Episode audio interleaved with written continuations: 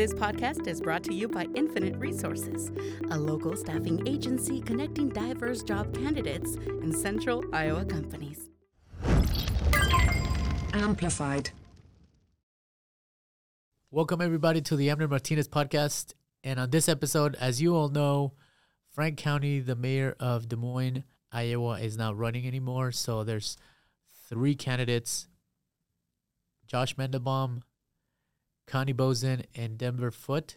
And one of them, Josh Mandelbaum, made some time for us and come to speak with us here at the Amner Martinez podcast. So just for transparency, this is not an endorsement of Josh Josh Mandelbaum. I am a voter, so I'll make my choice when I'm in the ballot booth. But we thought it was important to speak with um, with the candidates, so we did invite uh, Connie Boesen and Denver Foote, and we uh, haven't heard from them yet. But if we do, we'll make it happen. So we talked about uh, his stance in uh, transportation, housing, uh, marijuana. Um, what are the priorities? His priorities. Uh, what is the the issues at hand for him, and uh, why he's running, and all that jazz. So, uh, enough of me. Um, this is a very important episode. Uh, he is somebody that you would have to decide whether you want to vote for him or not. So, uh, thank you for uh, thank you to Josh Mandelbaum for making time for us, or candidate councilman Josh Mandelbaum for making time for us and sitting down with us and answering our questions. Also, thank you to Chris Noth, our co-host. He we had some several questions for him, and I think we did pretty good job. So, uh, but you be the judge of that, and um, and also see if Josh is somebody that you're gonna vote for or not vote for. So, thank you for listening. Please share, comment.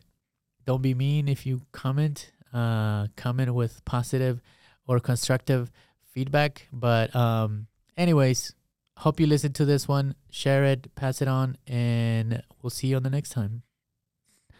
Um, well, thank you for joining us, um, Josh Mandelbaum.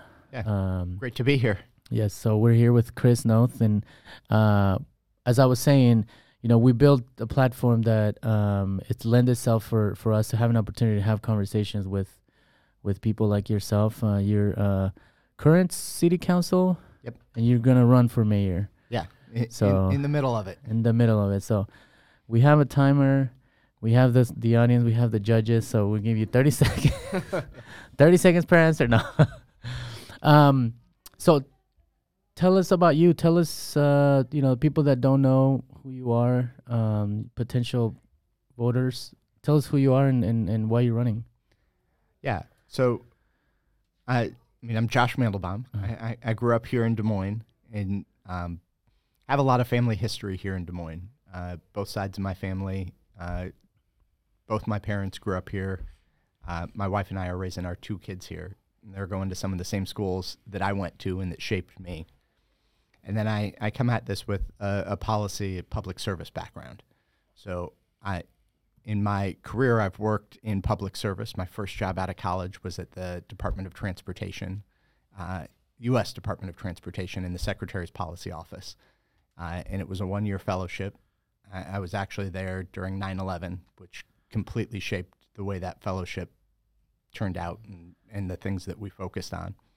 Uh, and then I came back to Iowa and I worked in the Vilsack Pederson administration. I, I was on their policy staff for four years. And when they weren't running for reelection, I went back to law school at the University of Iowa. Uh, and I was in private practice for a few years. And for the last 11 years, in my day job, I've been working as an environmental attorney. So I do climate, clean energy, and clean water work. So that, that's my background. But to me, this race is, is about being part of building a community that works better for everyone and provides opportunity to everyone. That, that's sort of the high level why why in this race and part of what what i use to illustrate illustrate the why uh, is i think about my own family's story uh, in this community from an opportunity perspective so i can trace my roots actually back to my great great grandfather who came here as a german jewish immigrant Mm. At a time when German Jewish immigrants didn't necessarily have opportunity everywhere. Mm. He faced discrimination, anti Semitism. But in Des Moines, he had opportunity. he was able to open a small business, a small dry goods store, actually grow that business, and as it turned out, build a better life for himself, his family, and generations of his family. So when I talk about opportunity, that's what a great American city should provide. Mm-hmm. No matter who you are, how you got here, why you're here, how long you've been here, whether it's five months, five years, five generations, this community should work for you, should provide opportunity for you, should allow you to have a better life and a decent life, not just for yourself, but your family and the generations to come. So you've been you've been a city councilman for uh, Six years. Six years. So what what made you make the switch from? Because a lot of people will will run city council their entire you know for. Yeah. What made you say I can do I can be a mayor? Right.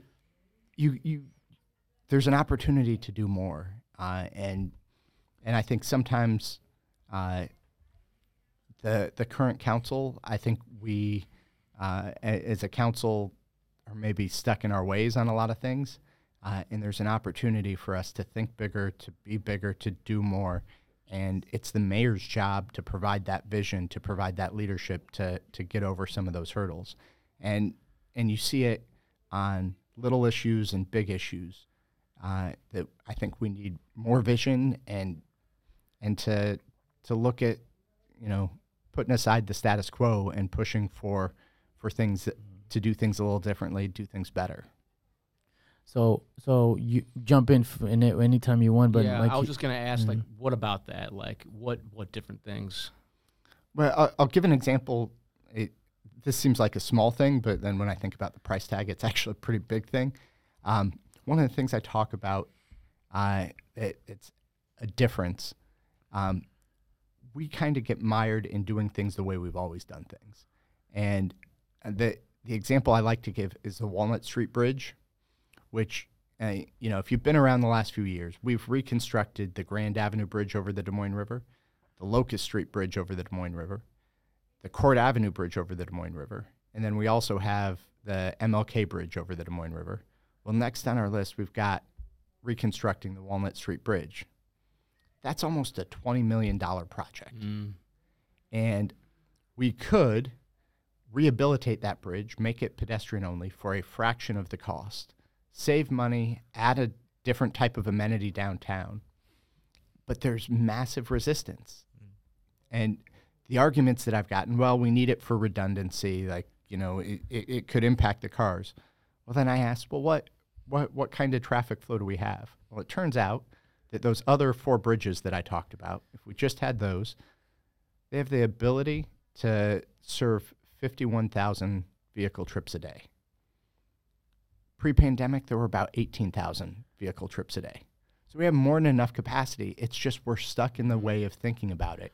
And we're using dollars, in my opinion, in ways that could be better used because we're just stuck in this, this old mindset. So where would that money go for that bridge, for example, to be specific on that example that you're using? That that, that 20 million you would spend only for a little bit for the pedestrian right. Uh, well, idea. Well, so that frees up a lot of thinking, right? Like one of the things that's always hard is when, when you want to do something new or different, they say, well, where, where do you find the money to do that? And, and some of it from a transportation perspective, I think we need to be focused on creating a more accessible community, a community that mm-hmm. allows people who walk, who bike, who use transit to better access our community. And you can do a lot of small projects, whether it be filling sidewalk gaps so people can walk to school or a transit stop, whether it be a road redesign so that transit is better incorporated, I, wh- whether it be maybe a, a, a road diet where you take a road that has too many lanes and that is unsafe for folks uh, and you reconfigure it and use it better so that you maximize the resource. All of those things, you could do multiple projects like that uh, in multiple parts of our city for, for the dollars that you're going to save on, on a big project like the Walnut Street Bridge. I'm glad that you brought that up, Josh, with transit. Um, I wanted to ask you about DART and in a bigger picture, like obviously we're kind of a blue city in a red state, and that's one of those things that needs money from the state in order to be robust. So, how, as mayor, do you see working with the legislature or or doing what we can do to help Des Moines while still being mindful of the fact that we're in a red state and people have to kind of maybe adjust their expectations or or go about it a certain way, right? Yeah. So I, I've been on the the Dart Commission for uh, for the last four years. Um, I, I actually was the alternate my first two years on the council, and I, I was one of the only alternates that showed up to the meetings, even if I wasn't actually representing the city there, just to learn the issues. Uh, and, and I've worked with with the commission. Um, one of the things that if we're I think to your point, Chris, if we're going to have a robust transit system, the type of transit system that we need, we we need it to have funding beyond just the property tax uh, from a local perspective, uh, because Des Moines is at the 95 cent state state cap from a property tax perspective. The suburbs have concerns that most of the services in Des Moines, and they feel it's inequitable that for them to pay more. Uh, so it, we're trying to balance balance and keep the suburbs on board because we we need the suburbs. They help pay for the service, but also you need that connectivity if you want to connect people to jobs in the metro. If you want Right. to if you want to connect them, so we we need to try and keep that balance. One of the things that we've done in the last few years is we've taken a look at the funding formula for DART uh, and changed that to help keep the suburbs on board and make it a little more equitable. But Des Moines had, uh, for going along with that, we said, look, we recognize that we need to change the funding formula to keep folks on board. But I hope you'll recognize we need to diversify our funding. And so our ask to the DART Commission was that we lobby for new revenue from the state and, and that be the priority and that we be flexible on it. Well, we actually got uh, we got an option. Uh, it's one of the few bright spots. I, I don't know that I could name another bright spot actually from the last legislative session, but the the legislature uh, would uh, has authorized Des Moines to to use the franchise fee up to two and a half cents uh, on the franchise fee for transit funding. And that would allow us to help implement the funding formula, provide some relief to property taxpayers, and maybe even give us the flexibility to think about how we do some things differently or better from a service perspective. Uh, and, and so we, we got that passed. Now it only applies to Des Moines, uh, which some of my colleagues on the council are a little upset about. But we have that option. Uh, once we get get to November, uh, and for the next few months, there's going to be a big debate about whether or not Des Moines enacts that option. And if we don't, we're looking at some pretty severe service cuts, which is going in the opposite direction of what we need. We know for transit to work for folks, our system, you know, we, we have sort of a bare bones system. Uh, and we have a hub and spoke system. We could use more crosstown routes. We could definitely use more frequency.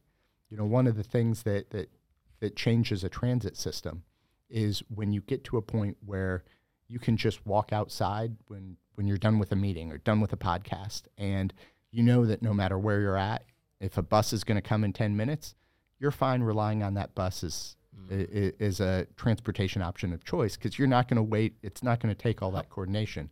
on lame terms, can you the that two cent option or uh, Right. uh, that option that you're mentioning? How does that translate in like how many more buses or like how many more lines or like what what would that look like? Because that's one of the things that, um, I mean, I'm in the staffing industry. I, I talk about jobs and every single day, job seekers, and transportation is almost like thirty percent of uh, job seekers um, can't get to can't get to work. So it's a big problem. So what would that look like? Sometimes I'll tell people Des Moines is a great place, you know, a great place to uh, raise your kids and um, you know, da da da da compared to all the big cities, but the transportation is not Mhm. not. So how would that translate what you're saying into like how many buses or how many more stations or what was that look? What would that look like? Well, well, so part of it we have to figure that out. But I, I think uh, we we don't know as much the proactive side. We know the service cuts that it would avoid because we've started having that conversation. So one of the challenges with Dart, right? There are a number of routes that, and these are good routes that come every 20 minutes, right? Which is decent frequency, but it's it's not great. And then we have routes that are 30 and 40 minutes. If we don't pass the the franchise fee, uh, most of our service is going to end up being every 40 minutes or every hour for a bus.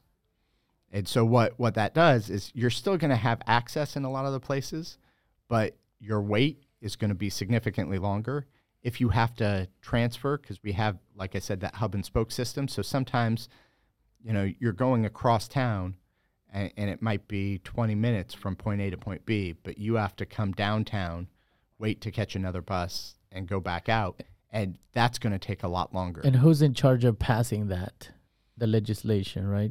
Is Yeah, so so so there are two pieces. The Uh-huh. city of Des Moines, the city council is responsible for the franchise fee, and then the DART commission is responsible for the DART service. Mm-hmm. Uh, and so, without the franchise fee, the DART commission is faced with a budget and structural deficit. So their option is and who who's the who's the who's the uh, party or like the what uh, who opposes this? So the commission is for it, the city is for it, wants it. well, Who's the one that votes against it? Uh, well, so it's unclear how the Des Moines City Council is going to vote on this, uh, and that that's the first the first step is the Des Moines City Council has to be willing to pass the franchise fee, which will take some of the burden off the property tax base and and secure the revenue. And it's unclear what uh, what what the council is going to do. I, I know where I'm at because I know how important transit is to this community, how important it is to connecting people to jobs, to healthcare, to childcare. And if you don't have a strong transit system, this community can't work for everyone. Yeah, and but that that's one of the things that so Chris and I sat down. We're like, what questions can we come up with? We're two concerned citizens. We vote. I'm gonna be a new voter. I just became a U.S. Citizen. Awesome. So Congratulations. Thank you. Yeah. So, so we were like, well, it's a blue city surrounded, you know, in a, in a red state. So it's it's what would you do exactly to go and um and uh, um get these things passed, w- knowing that. You know, it's a pretty. You know, it's become it's red now. I mean, it's not purple. I would. I mean, with the whole LGBTQ or anti-LGBTQ um, uh, bills that it has been passed, like it's a it's a big task. How would you do it, or who do you talk to, or like how would you go about it as a mayor? Yeah. Well, we need to use our voice more. Uh, you know, one of the things we we're the biggest city in the state, and we have the opportunity to lead on issue after issue. And part of what we have to do, we have to look at the things that that we can do at the local level, and there's almost always something that we can do on any issue. It, it might not be the biggest thing on the issue, but there's likely something that we can do and then we have a voice. So we need to be creative and do the things we can from a policy perspective on every issue that we can. And then we need to use our voice and engage more. So one of the things, uh, I'll, I'll give an example, and again, this is where I'm maybe in a different place than my colleagues.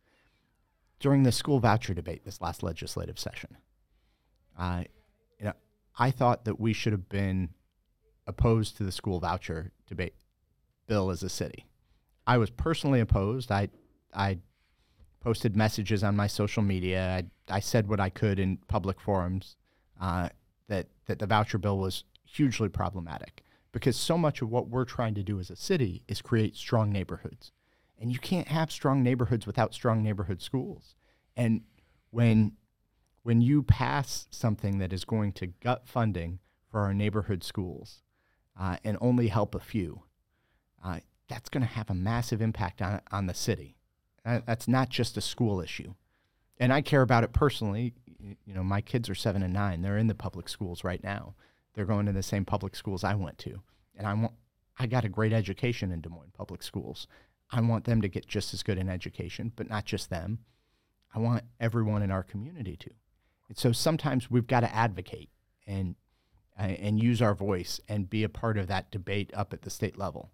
But then there are other things we can do. So, for example, on the school side, we put dollars into creating six new preschool programs. We use some of our American Rescue Plan Act dollars, and we're creating preschool, full day preschool classrooms at six elementary schools. Now, that, that's a development and education tool for those kids. I mean, early childhood education is one of the most important pieces for every every kid to get access to. But it has a bigger impact, right? It strengthens that neighborhood school. It makes that neighborhood school more attractive. But for those families that now get preschool, And it's not just preschool, it's the wraparound care. So it's a full day. That's childcare for those families.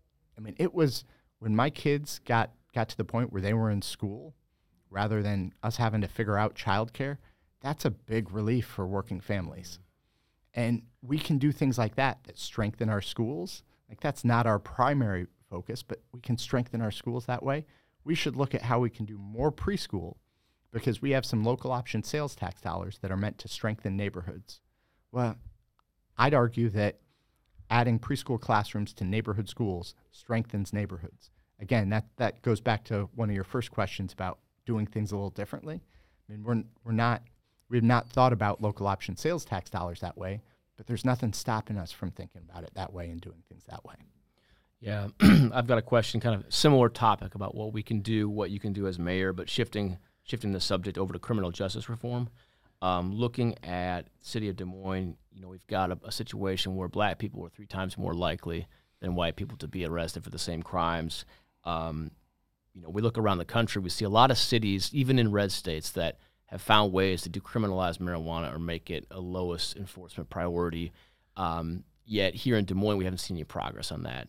Um, how would you approach marijuana? How would you approach issues of criminal justice reform? And kind of what what would your assessment be of how Des Moines is doing on that stuff?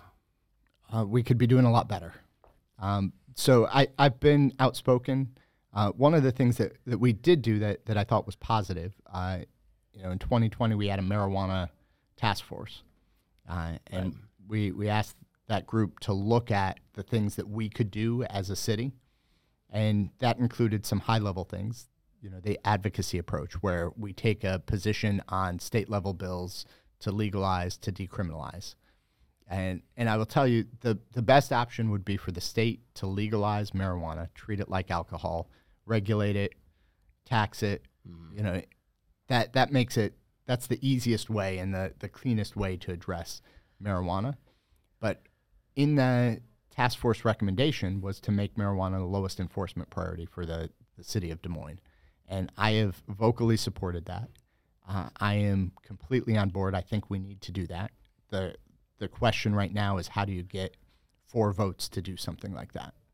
Uh, because that's ultimately what it takes at the city council level to make that change, uh, and that's where we haven't had the four votes. Uh, how many votes is there? There, there's four and there's yes. seven of us. So right, but who votes? Oh, not who, but like who has opposed it and who has, or it hasn't gotten to the vote yet? Right. Well, so a lot of times the way, for better or for worse, the way the council functions is there are things that don't even get to the agenda if it's not going to pass. So a lot of the votes you'll see are consensus votes, or it's five-two votes, mm. or six-one votes, because things don't get on the agenda if if folks don't know it's going to pass. And so this is one of the things that we had some discussion about it, but it it's never uh, it's Being never had the on? votes. It's never been voted on. That's part of why I try and when I come on podcasts like this, I try and be absolutely clear. I support X. So if you're part of the public and you're you're trying to count your votes and figure out, okay, why has this not been voted on? Well, you know I support it, so I'm not the one that's holding that up. Uh-huh. Uh, but there are other council members who I don't think uh, don't think support it. I think there was maybe some momentum for it, um, and then uh, I think the police chief made some comments about how he mm-hmm. he wouldn't enforce or would have to enforce state law. But it's not you're not saying that you don't enforce state law. You make it the lowest enforcement priority. So you're not, um, you know, I, I did a ride along, and if you ever do a ride along, you know every single call that comes in gets a priority. Uh, and and pretty much the police are focused on those high priority calls.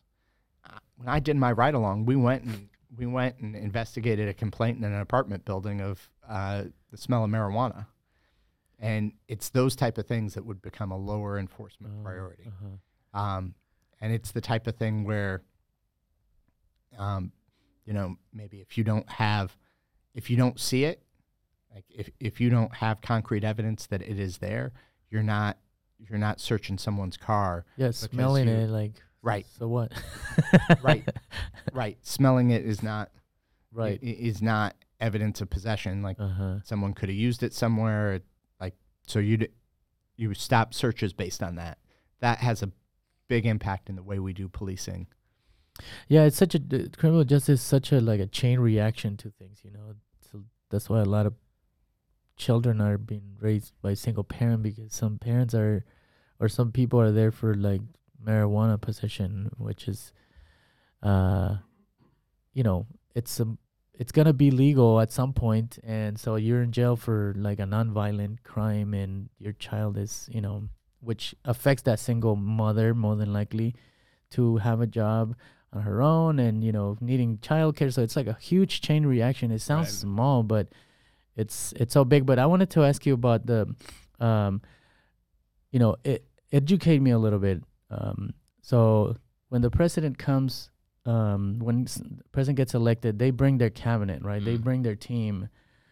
Um who are you able to hire and not hire? How does that work for the mayor? Like is the police chief somebody that you can hire or fire is the city manager like who what how would it look like if you get elected like what can you do to make it like really impactful and be like i got my team now because you know um Yeah. some people are hired from previous ma- from a previous mayor right so like what would it look like what would that look like So we have a weak mayor system here in Des Moines. mm-hmm. Uh, so what that means is we have a weak mayor city manager form of government. Mm-hmm. Uh, so so that means the the council and mayor collectively hire and fire three people primarily: the city manager, the city attorney, uh, and the city clerk. The city manager is the one who hires and fires the department directors. So, uh, you know, if, if we're unhappy with the the direction, we we provide that feedback to the city manager. We can hire or fire the city manager. The the question is, does any one decision of the city manager rise to the level of uh, uh, of making a change like that? And that that's part of the challenge. And then the other part of the challenge is if the council disagrees, the council and mayor disagree. Like if there's a split, some people agree with the decision, some people disagree with the decision. How do you incorporate that into to your evaluation? So it's a it's a balance. So the mayor doesn't have a lot of hiring and firing power here in here in Des Moines. What the mayor has is appointment power. The mayor appoints the other council members to to the boards and commissions around the metro, uh, which has a much bigger impact than people realize. You know, there's a big difference in terms of how I would approach things on DART versus how some of my colleagues would approach things on DART. That makes a big difference. Who's appointed to be our rep on DART matters a lot. Similarly, with the MPO, the Metropolitan Planning Organization, and the Metro Waste Authority. So those appointments matter. Appointments to the Des Moines Water Works Board, the Airport Authority, the Planning and Zoning Commission. The mayor has a, a bit more appointment authority than others on the council do. Uh, and then the other piece, the mayor has much more of a bully pulpit. Uh, the mayor has the ability to get attention, to set the agenda, to to talk about issues. Uh, I think it's a lot more. It's a lot easier to even in the absence of a vote to make sure, for example, on making marijuana the lowest enforcement priority. If the mayor is out there talking about it, uh, my hope is that other members of the council will get questions from their constituents and even the media so that folks know okay this is where the holdup is. This this is who is for this idea who's against the idea. The mayor can help set that agenda and drive that agenda in ways that i think are really important.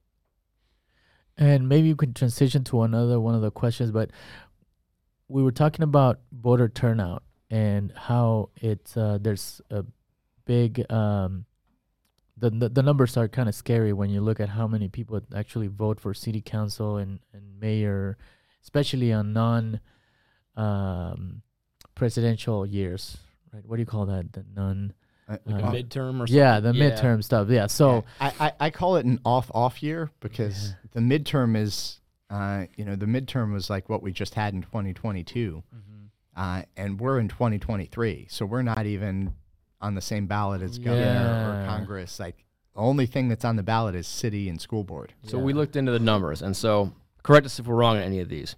But in 2021, when you last ran for council, you won with 66% of the vote. Uh, but that was only 5,258 votes in your ward. Um, across the whole city, only 31,138 people voted out of 145,613 voting age residents. Uh, so with voter turnout like that, we're looking at like about 21%.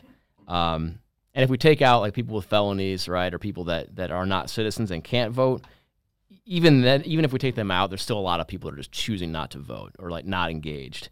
Um, so what do you make of that? Like, what what do we what does that say about our system or about um, the residents of Des Moines and a lot of them just being disengaged from the process or feeling like it, like it, like it doesn't work for them or it's not serving them or there's no point even paying attention enough to spend 20 minutes voting every every two years. It seems like such a small thing to do, but uh, I've always believed that not voting is also a choice. And so, what what do you make of those numbers?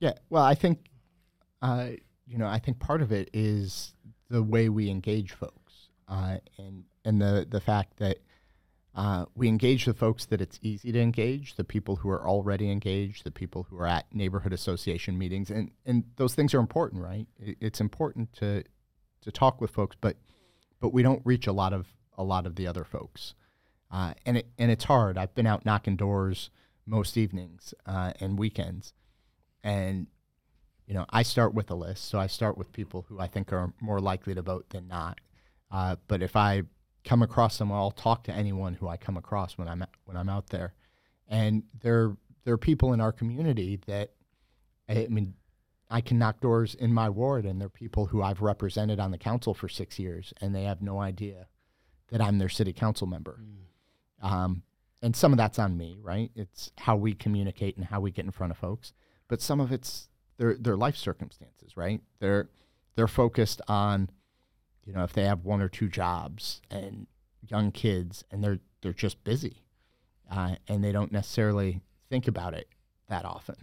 Uh, and so we've got to figure out more ways to engage more people so they know what city government does, what city government can do, uh, and the important role it has in impacting people's lives and hopefully making people's lives better the people who are most engaged get that right, and and they also, when you're more engaged, you get a city government that maybe reflects the things that you want it to do. Uh, and that's not necessarily the same things as the folks who are less likely to engage in that conversation. I think so, some of the things that you that you mentioned, uh, you know, like the child care uh, and the wraparound education uh, day and um, transportation and marijuana. These are these are or the LGBTQ. Those those are issues that affect um, people with uh, you know lower incomes, people of color, uh, marginalized you know communities. But it those communities don't, at least in my opinion, they don't seem to be catered to. You know, th- it's a it's a it's something that is campaigned on, but it doesn't seem to be to be like we want to pass this or this is what I'm campaigning on, but but I'm not gonna go and, and talk to you at your neighborhood or in your block or and when that happens, um, and they come out, then the person gets voted in, and then that's it, and then just kind of everything kind of stays like that and and everything's the same. I th- i believe that that's some of the disillusionment like or the disengagement of like well i'm to go and support the candidate and then and then when that happens then nothing changes. So why did i even go? You know why does it why does it? What what would you say to to somebody that, that like that that that is intentionally not doing it so they're choosing not to because they feel disillusioned yeah well it, and for better for worse, I think we set up government systems that change slowly. Uh, and so it's sometimes hard for, for folks to see the difference. Uh, but, you know, I see the difference being engaged in, in, in doing the things I do. Um, one example that, that I that I talk about, and it, it I think I was having a, a particularly tough day, but I was driving to, to get my groceries. Um, and we had a big fight. This was maybe four and a half years ago uh, at the beginning part of the Fleur Drive reconstruction project. uh, we had a fight over whether or not to. It was in line with our policy. We had a complete streets policy to have sidewalks on both sides, and we we nearly didn't have sidewalks on both sides. But I had to push really hard to make sure that we had sidewalks on both sides. And I was driving to the Hy-Vee on Fleur Drive, uh, and you know they're uh, low income or affordable apartments, sort of on Fleur Drive, uh, kind of near Bell, between Bell and uh, and Willamere. Mhm. Uh, and as I'm driving out there, I see this family. It's it, it's a mom and dad and their son, and they're walking on the sidewalk because the sidewalk's done now. Uh, they're walking on the sidewalk south, uh, and I, you know, uh, half hour, forty five minutes later, as I'm driving home, I see that same family walking now north on the sidewalk carrying grocery bags. All three of them were carrying grocery bags, but that sidewalk made this community work a little bit better for that family, right? Uh, they, they can actually walk safely to their grocery store. And they might not have a car, but they can get their groceries a little bit easier because we invested in that sidewalk. That's a really small thing, right? Uh, uh, although it might not be such a small thing in their life.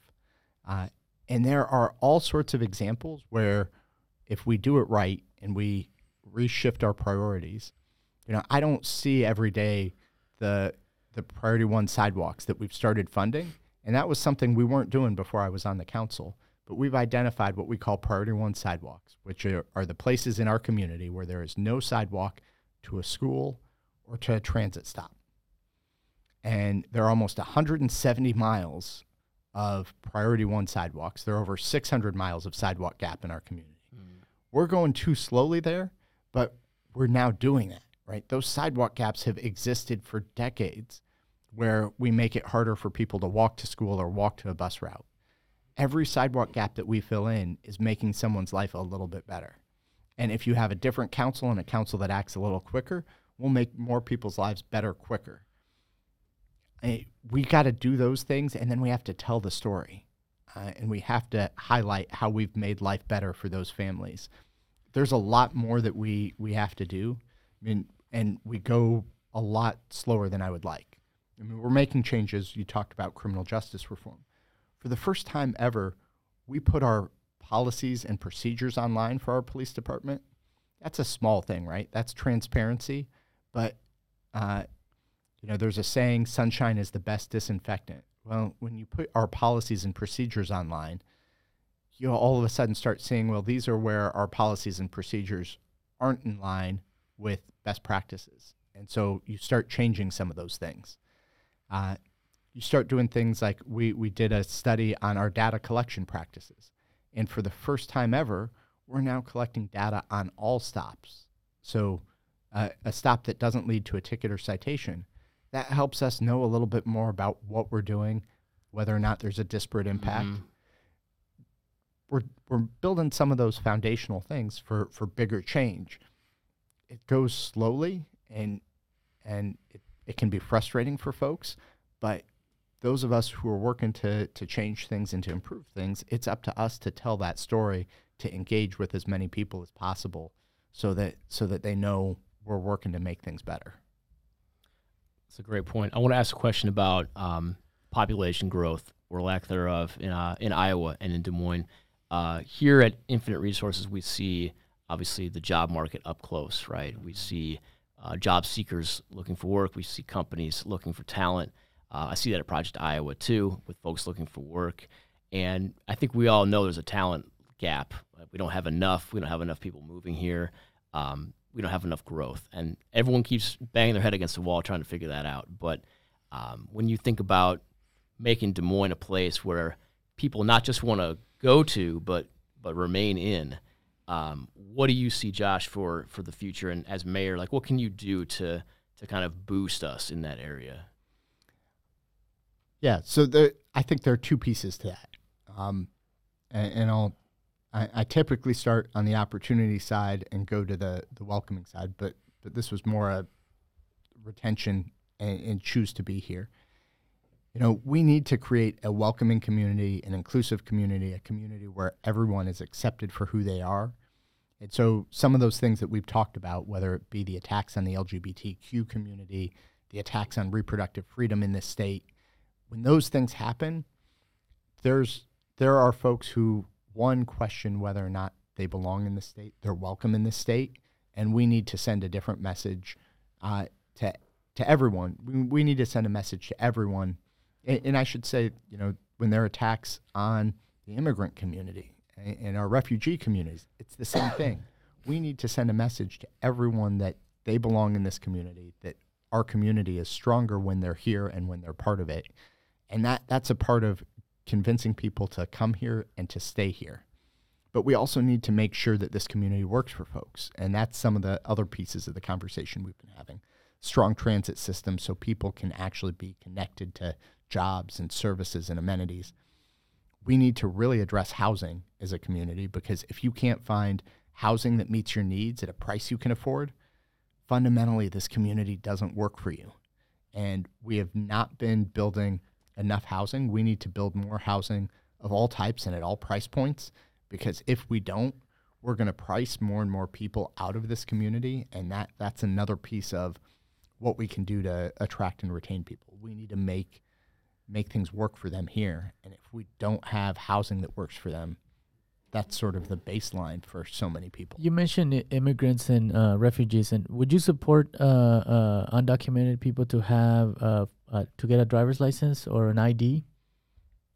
Yes, I think that makes sense, right? Um, I think you want to integrate folks, uh, folks who are in our community. You want to help them integrate into the community as best we can. and and the reason why I ask is uh, a lot of people think that uh, uh, well you know they think what they think but you know the the narrative is that they they steal jobs and that they don't pay taxes and that they're um, I don't know um, uh, using uh, social services that are, uh, which is not true.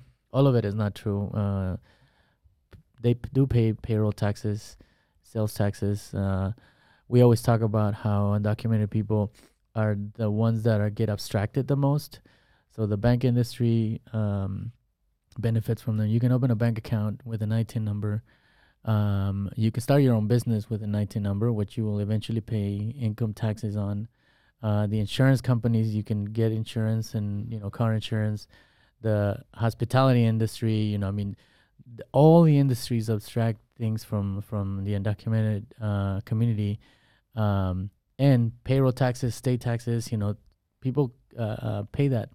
Um, so why why not give them a uh, uh, you know something that they can you know drive safely and and which Right. you know It impact facilitates. Mhm. Yeah. yeah yeah so where does uh this would be a chance for you to trash your opponents.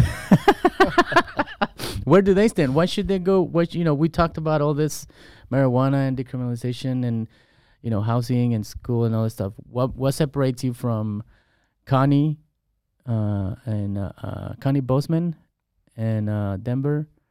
But what what separates uh you from them? Yeah. So some of it is is the policy background that I have, and that's part of where we started. I mean, I I have a range of policy experiences, but most importantly, you know, I've been an environmental attorney in Iowa for for the last eleven years. Uh, it's not always easy to be an environmental attorney in this state. You bump up against some of the biggest special interests that exist in this state. Uh, and I've been willing to stand up to special interests, and I think that's a differentiator but I've been able to do it in creative ways, in ways that advance policy. So it's that combination. It's not just a willingness to stand up, but it's a willingness to stand up and to push policy. And I've done that on on a variety of issues, right? I've been a leading voice when we talk about making marijuana the lowest enforcement priority. I've been the one on the council pushing uh, to make policy changes like that.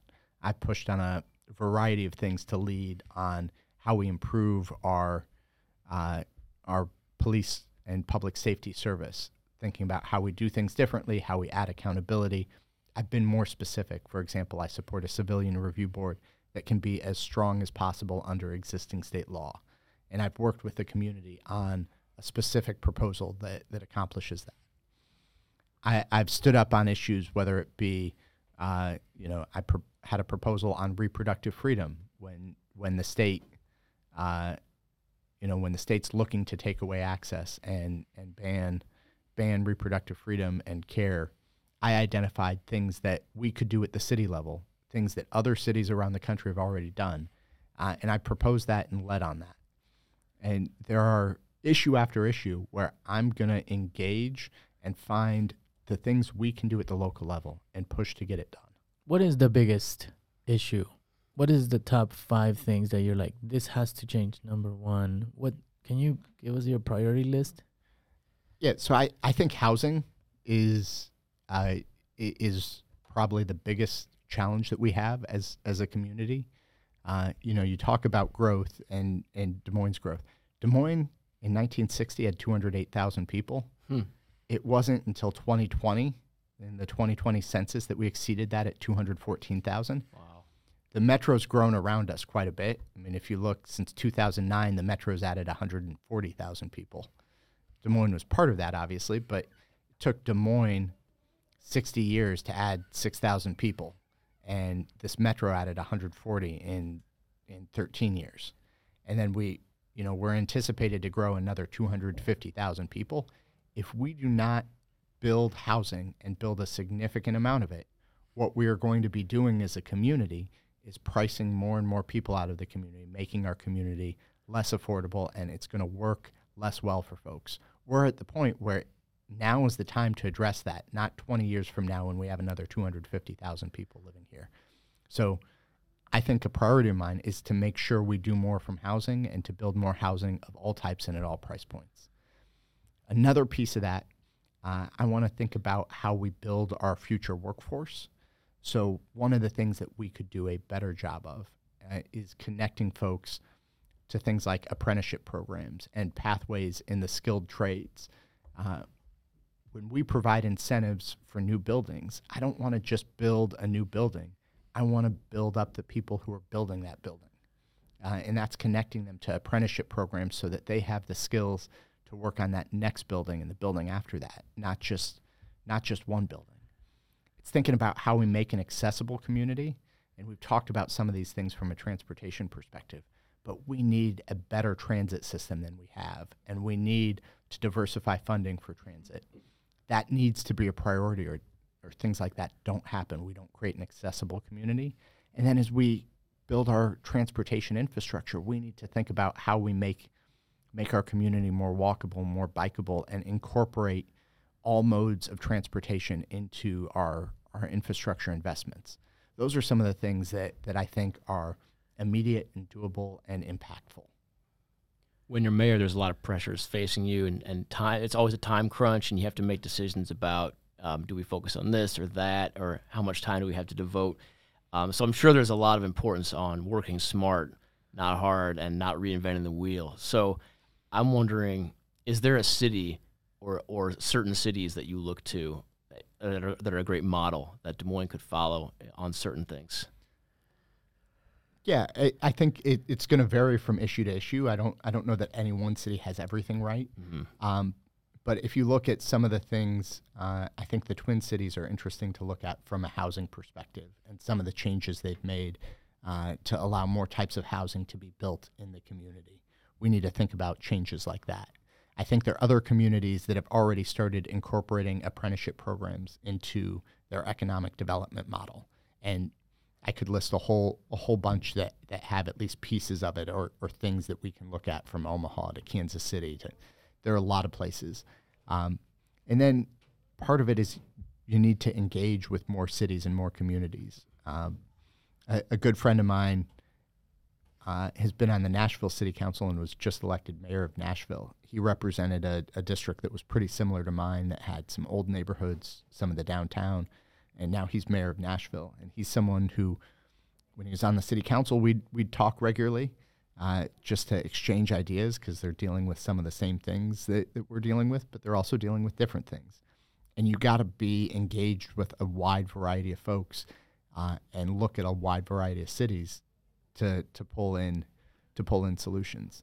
You know, another example, I had a chance um, the Center on Policing Equity uh, invited me to be a part of a cohort of elected officials just thinking about um, policing issues. And, and it was a series of webinars where you had folks talking on topics from data to school resource uh, in how folks were doing things in the schools to, um, you know, automated traffic enforcement or changing the way we do traffic enforcement. And I was on calls with folks from, uh, you know, New, New York and LA, and uh, also had smaller communities. Like it, it was folks from all over who had very different perspectives and very different access to resources or issues that they're dealing with. But just sharing of ideas, because you need to hear from folks and need to hear what's possible. You mentioned that um, that Des Moines has a, a a weak city mayor system. Is that am I saying it right? Yeah. And that um, the strongest uh, uh, thing that the mayor has is like the pulpit and the voice and the. Can you make a um, a commitment or a promise to uh, to people, I guess, or to whoever you want them to vote that like you will stick and and uh, tell the stories that, that and push the the issues that uh, that you're saying that you're supporting. Um, that's part of I think that's part of the disillusionment with some uh, uh, non-voters is that you know it's through the campaigns that happen and, uh, but up until that once that happens because I've never heard of the mayor speak anything like the uh, I don't even know his full name. so you know like that's how much I don't know him like he's not Mhm. uh, he's not around like we you know so what what what can you tell the voters that they can continue to see consistently out of you. Is this because that's the strongest right? Your voice and the, and the, Yeah, It- it- and I want to engage in this job differently. I mean, I you know, uh, I think there are a lot of good things that that the current mayor's done, but um, I I think there there's some gaps too, and and I think one of the gaps is engagement at the local level. Uh, one of the things, for example, I, I don't know if this is exactly what you're talking about, but I think we should do more budget workshops that are accessible to the public, and and we should be doing that in our public libraries and trying to engage and get our city budget in front of more folks. Uh, you know, I'm happy to, if you want me on this podcast, if Yes. I'm fortunate enough to be elected mayor, I'm happy to come on this podcast regularly and talk about issues. I mean, we could even pick pick a topic and dive into a topic in a lot more detail rather than cover a lot of different topics.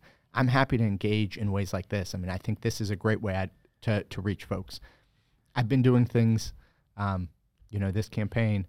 Uh, I, I've been going to church more. I, I don't go to church. I've been going to other people's churches to, to to just try and talk and introduce myself and engage with folks who maybe haven't seen anyone, uh, seen anyone before. And, and oftentimes on campaigns, people go to church like the last weekend or two before as a as a campaign event. And and I've been going all, all summer to different uh, different churches. And I know there's more, you know, this community is big and there are a lot of folks who I still haven't reached.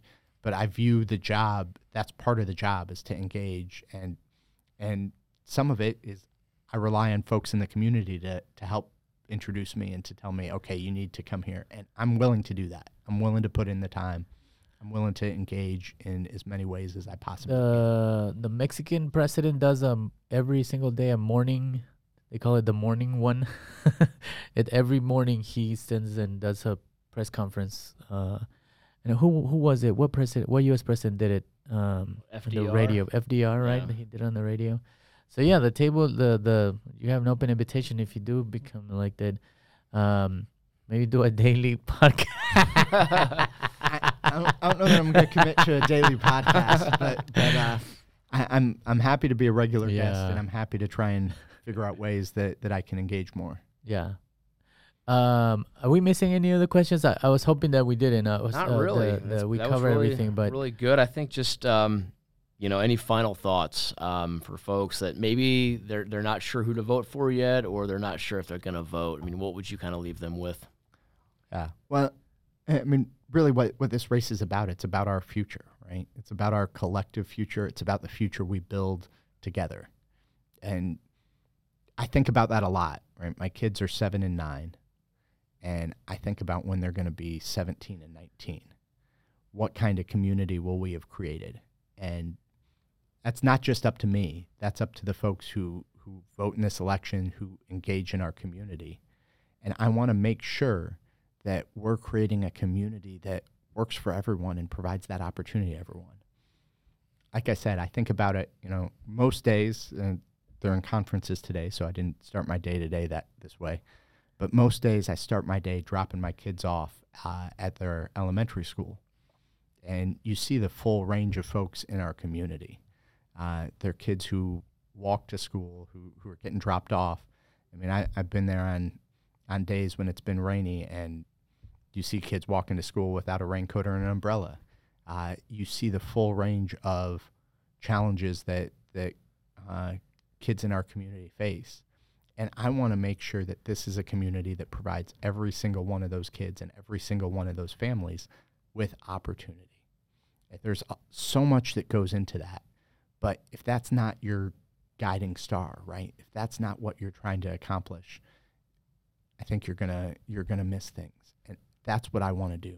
Is I want to create that type of community, that type of future, and I want to do it with with everyone who's willing to join me and be a part of that. All right. Well, with that, we'll leave it at that. Thank you again, Thanks, Josh. uh, Josh. Yeah. Thank you uh, for having me. Uh, making time for us, and uh, hopefully, you know, uh, we'll talk to you when you're mayor, Josh Mandelbaum. Yeah. Well, I, I'm I'm either going to be mayor or still a council member, and I, I I'm willing to come back either way. All right. Thank you All right. very much. Best Thank you, luck. Chris. Thank you. Thank you. This podcast is brought to you by Infinite Resources, a local staffing agency connecting diverse job candidates and central Iowa companies. Amplified.